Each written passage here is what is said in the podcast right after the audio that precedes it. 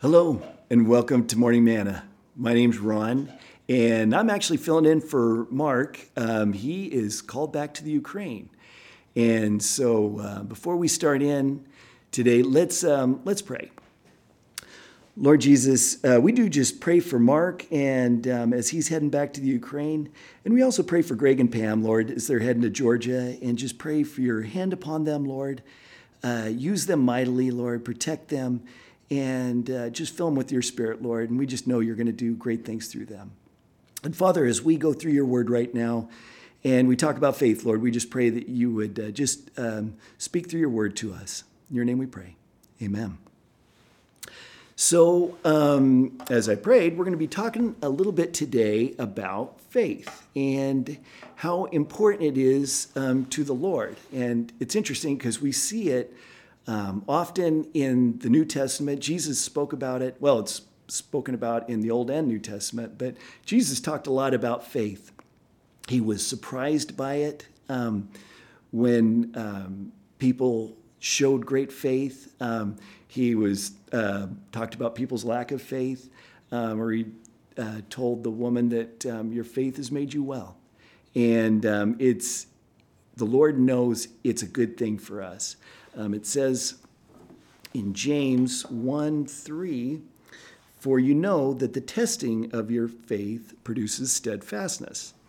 And that's a good thing for us. Or that word steadfastness could also be translated, um, it could also be translated patient endurance. Um, and uh, the, as I've been pondering this passage, and we're going to be getting into it here in uh, Hebrews 11, um, I was thinking about why the Lord wants us um, to have faith. And I think a lot of it is because He knows that as we go through our Christian walk, um, He wants our dependence on Him to increase. And that's what faith is all about. So let's just get into that.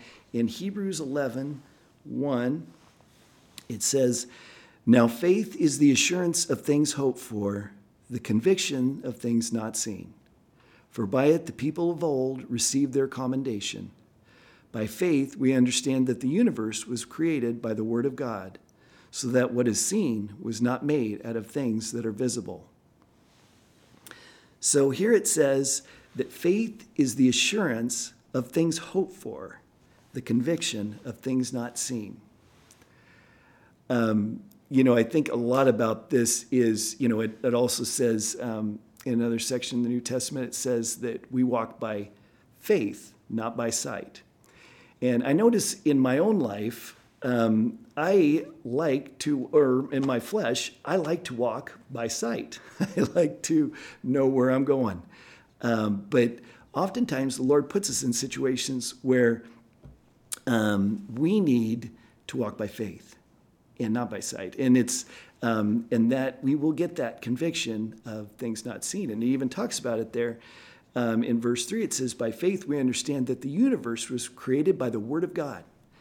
So even though in Romans 1 it tells us that God's creation is clearly evident, it's clearly seen, but it still takes faith to believe that God spoke it into existence. Um, spoke it into existence by nothing. I mean, there was nothing there before, and um, now we have creation. And um, it's, uh, we know what happened, we can see it, the evidence of it, but it takes faith to believe it. So um, I was thinking about this the other day. You know, there's a lot of things we put our faith in. Um, uh, in uh, one of the things I've always wanted to do before I die is um, go skydiving out of a plane. And of course, that might be something I do right before I die. Um, but truly, I, I, I doubt that because I think they the first time you go, I think you're strapped to a, a professional, and he actually or he or she pulls the ripcord and uh, brings you safely down. Um, but you see people oftentimes, or I think it'd be great just to go solo, you know, and just jump out of a plane and do it. And you see people doing it um, off the Perrine Bridge all the time, doing the base jumping. And so it's interesting because they are putting their faith in that ripcord and that it's connected to a parachute that once they pull it, it's going to basically save their life. They're putting their whole dependence on that. So we see that even though they can't see it, they are putting their faith in it. And um, we are doing that same thing when we trust in the Lord with things we, we don't understand, um, situations we're going through, um, but yet we trust in God's word um, that He's going to take us through. And so um, it, it's interesting there in verse 2, it says, For by it the people of old received their commendation. Now we're going to start talking about some of these people um, in Hebrews 11, um, but it's interesting how it says uh, they received their commendation. Um, that's past tense. And I think a lot of what that's speaking to is when they came into glory, when they when they died and went to heaven, they heard that that great statement, "Well done, good and faithful servant." And that's the thing we're looking forward to. Um, and we want to keep our eyes on that finish line. Um, so let's continue on there in Hebrews 11:4. By faith, Abel offered to God a more acceptable sacrifice than Cain, through which he was commended as righteous, God commending him by accepting his gifts as through his faith. Though he died, he still speaks. Um, so, in this first one, it's talking about um, Cain and Abel's sacrifice. And of course, this is getting back to Genesis, um, where it talks about um, how Abel uh, brought a sacrifice. Um, he, it says he raised uh, uh, uh, sheep, I believe it was, and um, Cain um, offered things from the ground. And so we don't know the exact technical part of how the faith was connected to that um, necessarily, and there's there's definitely nuances that we could look into on that. But we do know that Abel's uh, sacrifice was connected to faith, and Cain's wasn't. And that's the important part of it, right there. Um, and um, and then that's what God um, God delighted in and was pleased with. Uh, Hebrews 11:5. By faith Enoch was taken up so that he should not see death, and he was not found because God had taken him.